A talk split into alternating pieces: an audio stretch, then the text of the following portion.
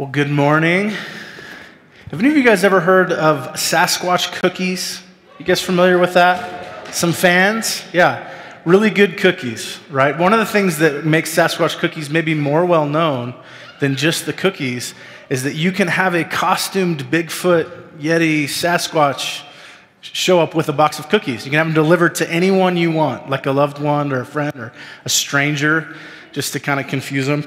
And so uh, we were talking about this the other day. I've personally had the cookies. I like the cookies. I've never experienced the Yeti's arrival.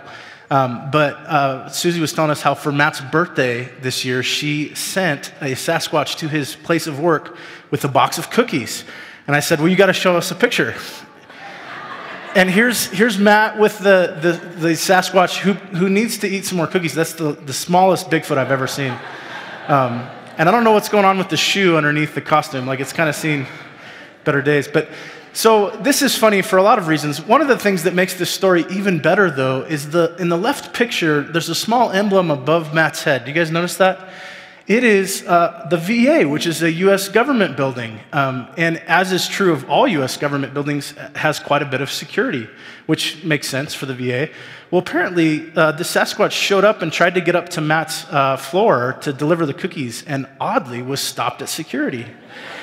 And, you know, the Sasquatch did not give a lot of details of why he was there, uh, and so was forced to stay outside. And security came up and got Matt on the seventh floor and said, Hey, listen, there's some guy in a, like, gorilla costume that wants to talk to you, and he won't leave. No mention of cookies, no mention of a Sasquatch. Maybe he would have put that together. It was a gorilla, a guy in a gorilla suit that wanted to talk to Matt. And Matt's like, no thanks, I'm good. And so he eventually went down with security and was delighted to discover that it was not, in fact, a strange man in a gorilla suit, but a friendly Yeti with a box of cookies from his wife, wishing him happy birthday. Oh man. You know, the thing about a costume Yeti showing up at your place of work and getting stuck at security is at that point, the cookies, total afterthought, right? Like, it's like, oh yeah, and also here are some cookies. Like it completely overshadows, like that experience completely overshadows the delivery of, of the cookies. And after the Yeti shows up and, and dances, tells a joke, takes an ussy, like what do, what do Yetis do? Um, like the cookies are totally an afterthought. And I think there's a warning for, for us in that today. Um, it totally connects to the story that we're going to read. Uh, but we're continuing in our very odd, miraculous uh, Christmas series. And Jonathan shared something last week that I thought was so good that just is worth saying again. It's that sometimes we can be so familiar with the story of God, with the story of Christmas, that we totally miss it. Isn't that true? I think this morning there's kind of two possible ways that we could miss it if, if we're not careful. And, and, I believe that God has something for you here this morning, but I, I, just want to warn you I think there's two ways that we could miss it. On one end, you know, the, the parts, there are parts of the story that we're going to read this morning that are so remarkable. I mean, so incredibly awe inspiring that they can totally overshadow the message. Like we can be so surprised by the Yeti that we miss the cookies, so to speak. On the other side, I think the familiarity with the story, you know, one of the costs of familiarity is that it can kind of numb us, it can kind of disconnect us from the story. And I feel that sometimes with the Christmas story, a little bit disconnected, a little maybe set apart from it. But I love this season, I enjoy like this time. So my prayer for this morning is just that we would see and be amazed by the story, maybe in a new way and that God would break through our familiarity so we don't miss this. Christmas is a story for all people, but it's also a story that is just for you. And so, as I read through this uh, part of the story that we're going to read in Luke 2 again and again, there's this one small phrase, this simple phrase and idea that I just could not escape from. And it's helped me to reconnect with the story. It's helped me to reconnect with the good news that the angels bring. And so I, I can't wait to share it with you. So before I give it all away, you can open your Bibles to Luke 2.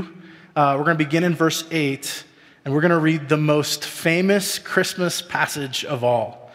In fact, if you close your eyes as I read it, you can almost hear Linus' voice from Charlie Brown. And in the same region, there were shepherds out in the field keeping watch over their flock by night. And an angel of the Lord appeared to them, And the glory of the Lord shone around them, and they were filled with great fear. And the angel said to them, Fear not, for behold, I bring you good news of great joy that will be for all the people. For unto you is born this day in the city of David a Savior, who is Christ the Lord. And this will be a sign for you. You will find a baby wrapped in swaddling clothes and lying in a manger. When was the last time you really imagined the story, kind of pictured the scene? I'm not talking about your neighbor's blow up inflatable nativity or your kid's Christmas pageant, but really just imagine what this would have been like. You know, the moment it happened. There's this group of shepherds, they're alone in a field, darkness all around them, keeping watch over their flock, maybe the small light of a campfire. And suddenly it says, the glory of the Lord shines brightly around them, illuminating the dark. So this light burst forth, and in the midst of this light, this disorienting light, an angel appears and begins speaking. Like, of course they were afraid, right? Like, this is a very odd, uh, I mean, miraculous moment. And it's supernatural and it, and it is miraculous that this angel appears. But what happens next is even more remarkable to me. It says, And suddenly there was with the angel a multitude of the heavenly host, praising God and saying, Glory to God in the highest, and on earth peace among those whom he is pleased. Now, an, an angel appearing with a, a miraculous like message, it, like it is incredible. But we see even in the Christmas story that that's happened several times, and we see in Scripture how God would send angels to deliver news. What's so remarkable to me here is that this is one of the very few examples we have of a multitude of angels appearing. Like, have you ever noticed that? Like, we don't know for sure how many a multitude is. Like, Revelation speaks to the existence of, of millions of angels. And, and so we don't know, did they all appear at once? Like millions of angels in this field, or was it just a, a lot of them, like a ton of them? Um, we're not sure. But as the first angel finished his announcement, he declares this good news of great joy, suddenly, as if to testify to its validity and truth, the field and sky where the shepherds were lit up Everywhere they looked, there were angels. They saw all the angels that they could see, and it was brighter. The light was even brighter. And those angels in chorus begin to shout and sing, Glory to God in the highest, and on earth peace among those whom he is pleased. I mean, can you imagine what that would have been like? Already in the darkness of night, that, that one light of the angel would have been so disorienting. Now imagine everywhere you look, angels in, up in the sky, around in the field, the light illuminating, and the reverberating chorus as they begin to sing in unison. And then something to me even odder happens. Like the angels just leave, they disappear. Verse 15 When the angels went away from them, into heaven. The angels leave and return to heaven. It's odd to me because I think our nativity set like often has the angel present at the scene, but God chose a great multitude of angels to announce this incredible moment of human history to a group of shepherds in a field, and then the angels just disappear. They don't go on a world tour, like continuing to appear to people and to announce Christ's birth. Like that would like this announcement, I feel like would have deserved that, right? Like these angels would continue to go around and just appear to people. He's come, he's come. The angels don't even accompany the shepherds as they go to find Mary and Joseph and, and the baby. We don't see any evidence of that here. It says, when the angels went away from them into heaven, the shepherds said to one another, Let us go over to Bethlehem and see this thing that has happened, what the Lord has made known to us. And they went with haste and they found Mary and Joseph and the baby lying in a manger. And when they saw it, they made known the saying that had been told them concerning this child. So the angels return to heaven, and then these ordinary, everyday shepherds jump into action. So moved by the message that it says they went with haste, and they found Mary and Joseph and the baby just as the angel had described. And these shepherds, they become the first evangelists. They become the unlikely heralds of this incredible news. And it's beautiful to me. Like that these shepherds just went. They went with haste to see, to experience, to be present in the miracle of the moment. But God could have sent a multitude of, of angels to Mary and Joseph to declare the news. He could have had them go around the world and to announce it. Know, God could have had religious leaders go to Mary and Joseph who knew the prophecies and could explain what it all meant, but He didn't. He could have had respected people whose testimony, like who influential people whose, whose testimony would be respected, go and, and, and be the ones to share the news, but He didn't. He entrusts these few ordinary shepherds with the most incredible announcement in human history the arrival of the hope of the world. And they get to bring that news to Mary and to Joseph and to the rest of the world. What's surprising to me is, is that even after experiencing this sort of Yeti moment, right, with the multitude of angels, the shepherds aren't caught up in all that. You know, it wasn't the angel's appearance that moved the shepherds to action. You know, in fact, the angel's first words are do not fear. They speak to the fear that their presence, their arrival brought. It was the words of the angels that so moved the shepherds. I bring you good news of great joy that will be for all the people. What was this good news of great joy? A Savior is born unto you who is Christ the Lord. The angel appears and says, A Savior is born to you, who is Messiah God, Christ the Lord. The hope of endless ages was about to be fulfilled within the lifespan of a real person. And that is why the shepherds went with haste, why they couldn't stop talking about it to anyone who would listen. So the shepherds, they start telling everyone, okay? They're, they're heading out, they, they're telling everyone about what they saw and heard. And in verse 18, it says, And all who heard it, who heard the, the words of the shepherds, wondered at what the shepherds told them.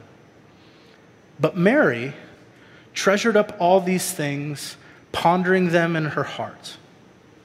And the shepherds returned, glorifying and praising God for all that they had heard and seen as it had been told to them. And so the message begins to spread.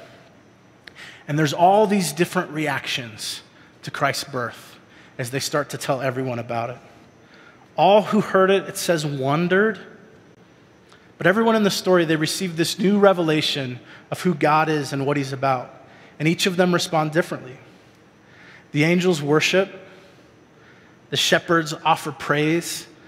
They tell everyone, they can't contain it. Some hear and they're amazed, but they don't engage with it on any deeper level.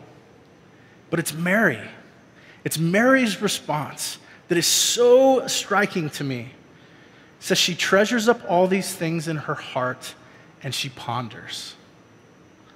The shepherds tell her, I bring you good news of great joy that will be for all the people. For unto you is born this day in the city of David a Savior who is Christ the Lord. And her response to those words is to treasure them and ponder them. And this big, exciting announcement, likely holding the Savior in her arms, Mary decides to silently bring it all together in her mind. To hold the words of the shepherds, to wrestle and spend time with those words.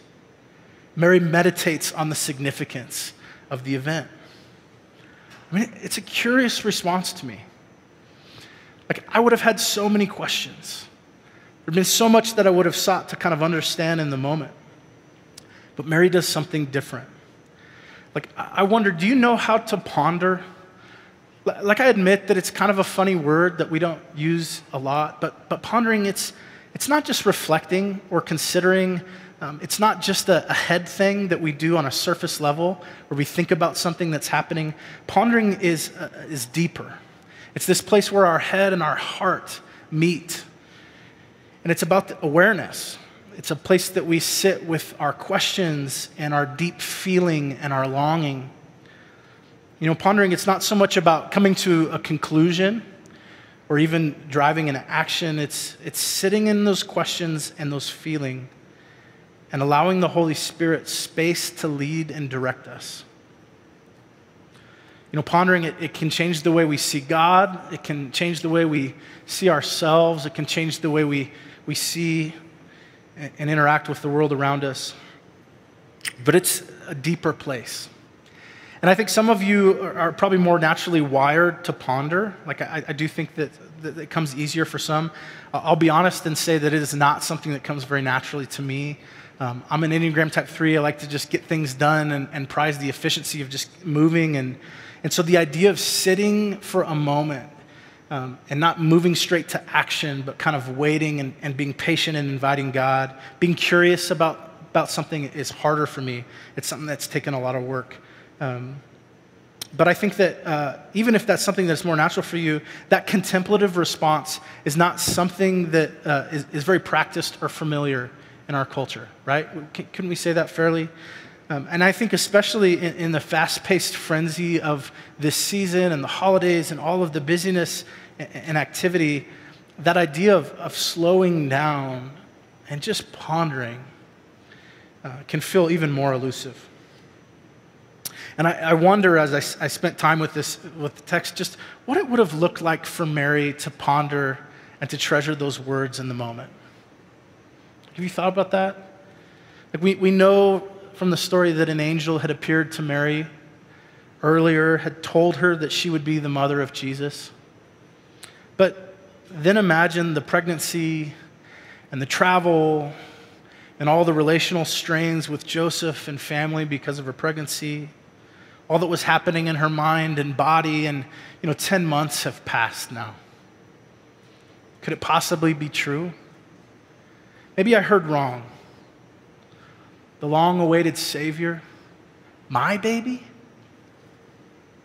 And then in the pain and the joy of childbirth, when the child finally comes, these men show up out of nowhere and tell the most incredible story how the sky filled with more angels than they could ever see. And they begin worshiping and singing and declaring that this child, Mary's child, was the hope of the world, the promised Messiah. All the longing and the hope in Mary confirmed and affirmed in these strangers. And she pondered. She treasured their words. They spoke to the deep longings and questions inside her and they brought her peace, began to form her. And you can bet that their words brought new questions, right? If these words are true, then what does it mean? What is my part in the rest of this story? In Mary's joy, she wrestles and wonders and chews on the meaning of it all as she stares into the baby in her arms. You know, the words that the angels and then the shepherds spoke, they were good news of great joy for all people.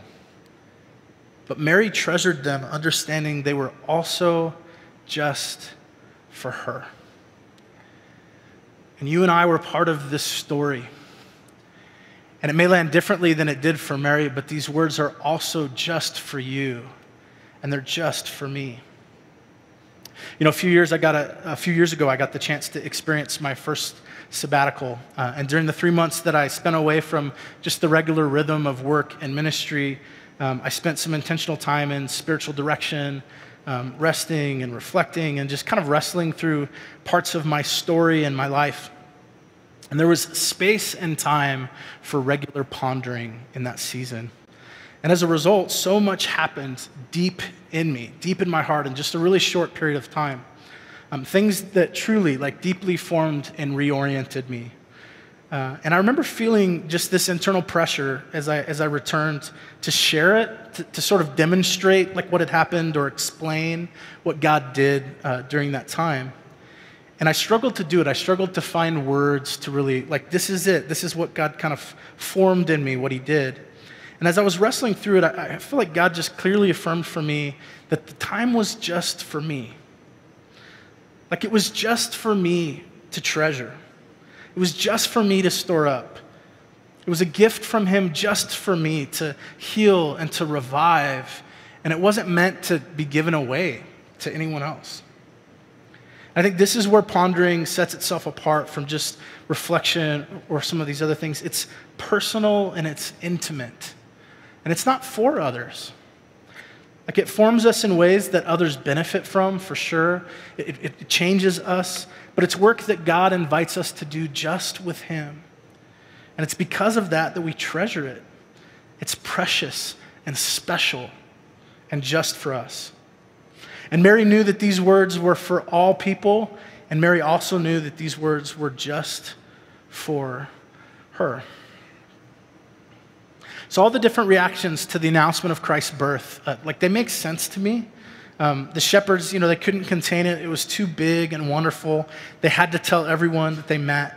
Um, but, but you think about the scene, like in the moment where the angels left, and they're left again in darkness in the field, like the shepherds could have just stood in awe. Like they, they could have talked about it and been like, man, wasn't that wild? But there was something that happened. They were so moved to action that they became the most unlikely messengers of this announcement to the rest of the world. They went with haste right away to see, to experience, to be present. And they got to experience the joy of being used by God in such an incredible way. The worship, the awe, the wondering. Could this really be the Messiah we've waited for?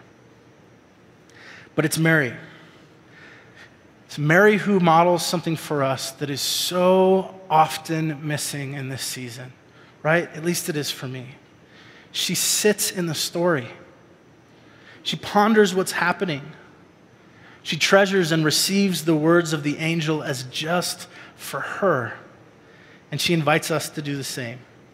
Not just to accept the familiar story of Christmas, not just to be numb, disconnected, distracted by the Yeti, but in the midst of the busyness, of the pace, the demands of the season, to slow down for just a minute, to be curious and to ask some questions. And I wonder if we could do that together this morning.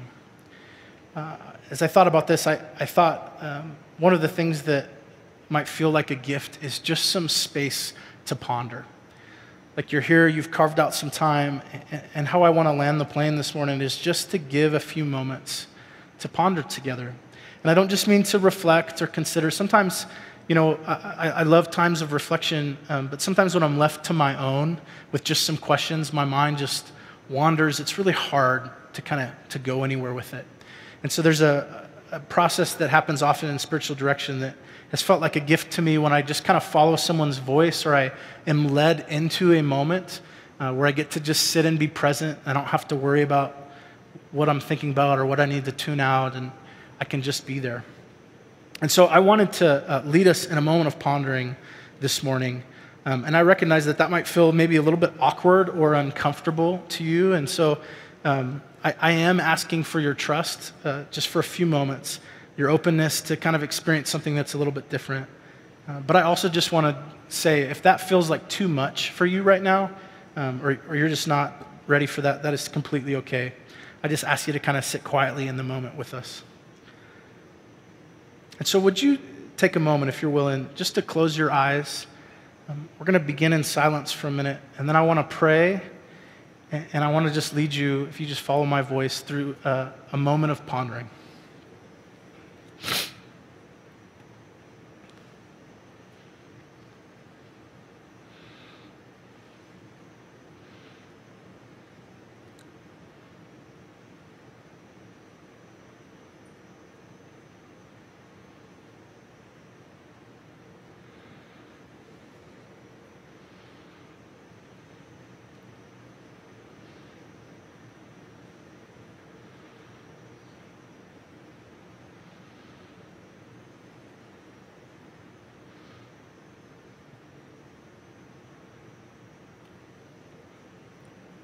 Holy Spirit, we invite you to lead us.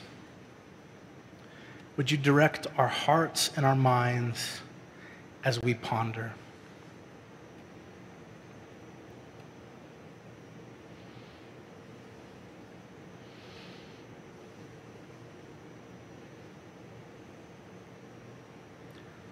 Imagine the multitude of angels in the field appearing to the shepherds.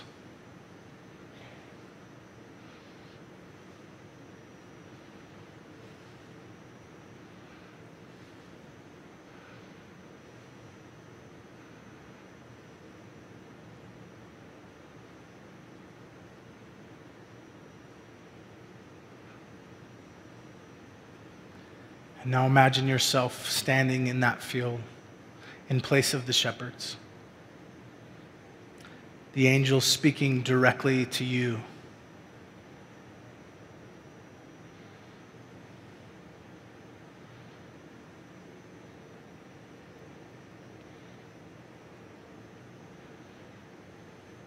Fear not, for behold, I bring you good news of great joy that will be for all the people.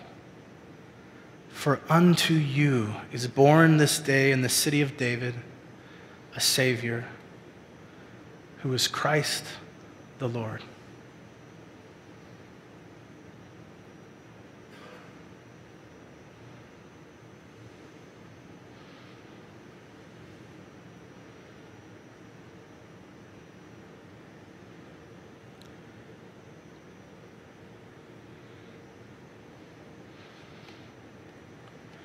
Christ the Lord, Messiah God. A Savior is born to you, for you.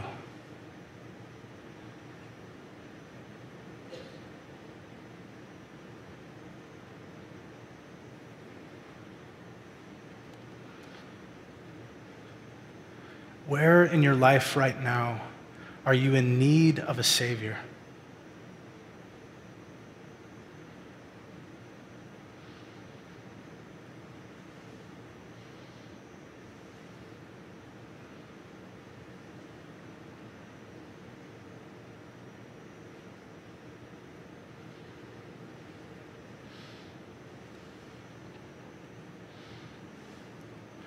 Where have you been longing and waiting to be free?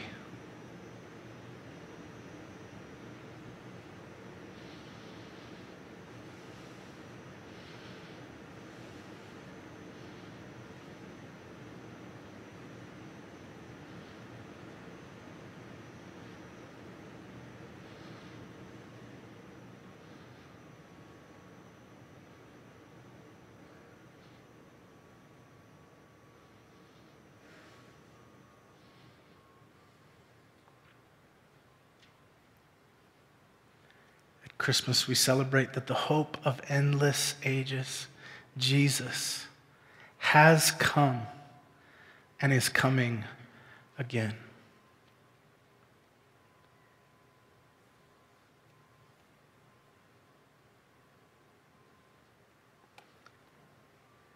Fear not, for behold, I bring you good news of great joy that will be for all the people. For unto you is born this day in the city of David a Savior, who is Christ the Lord.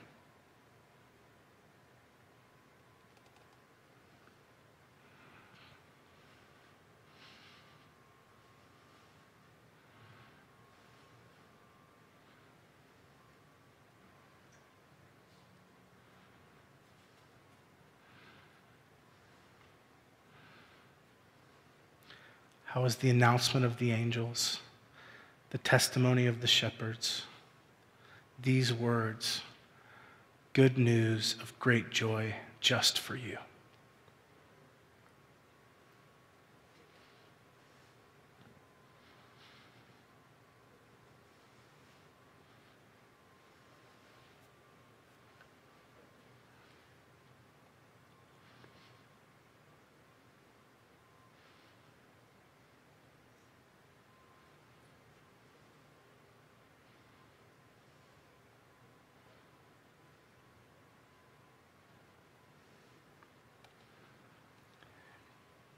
God, we thank you for your presence with us. We thank you for your direction and leading, for your great love for us. Thank you for leading us as we ponder.